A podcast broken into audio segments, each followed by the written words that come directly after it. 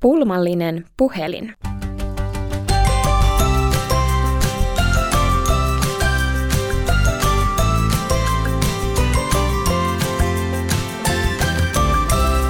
Donkey Body. Podcast, jossa tehdään oivalluksia elämästä raamatun ja donkkilehden äärellä. Mun nimi on Iida. Mahtava kun oot kuulolla. Mitä sä ajattelet, voiko niin kivasta asiasta kuin kännykkä tulla liian tärkeä? Ruoka on hyödyllistä, mutta jos sitä syö liikaa, vatsa tulee kipeäksi. Raha on tarpeellista, mutta jos siihen keskittyy liikaa, tulee paljon huolia. Harrastukset on hyviä, mutta jos ne vie liikaa aikaa, ei koulunkäyntiin jää voimia.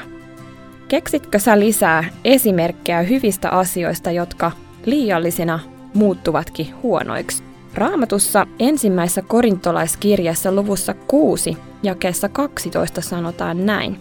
Kaikki on minulle luvallista, mutta kaikki ei ole hyödyksi.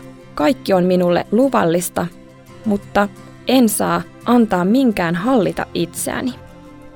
Meidän elämässämme on valtavan paljon hyviä asioita. Ne ovat kaikki taivaan isän lahjoja meille. Mutta taivaan isä on antanut meille myös ohjeen. Mikään hyvä ei saa tulla meille niin tärkeäksi, että rakastaisimme sitä enemmän kuin häntä.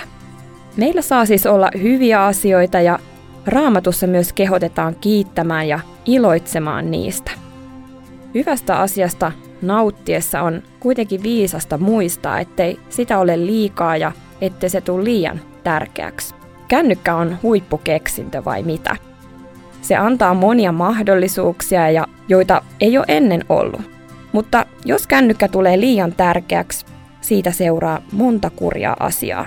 Jos oot pitkään kännykällä, saatat huomata olevas tosi ärtynyt ja yhtäkkiä onkin vaikea keskittyä läksyihin. Päätäsi saattaa ehkä alkaa särkeä tai niskaa jomottaa. Netissä on myös paljon sellaisia sivustoja ja, ja videoita, joita ei kenenkään edes aikuisten kannattaisi katsoa. Sellaisten katsomisesta voi jäädä tosi kurja olo tai pelko pitkäksi aikaa. Kännykällä käytetty aika voi myös aiheuttaa riitaa vanhempien kanssa ja mitä arvelet, etkö tuntisikin itseäsi huomatummaksi, jos kaverisi katsoisi kännykän näytön sijaan sua? Raamatussa neuvotaan, että on asioita, jotka eivät ole kiellettyjä, mutta tullessaan liian tärkeiksi ne alkavatkin hallita meitä. Siksi onkin tosi tärkeää miettiä sopivat rajat. Rajoja voi sopia aikuisen kanssa yhdessä.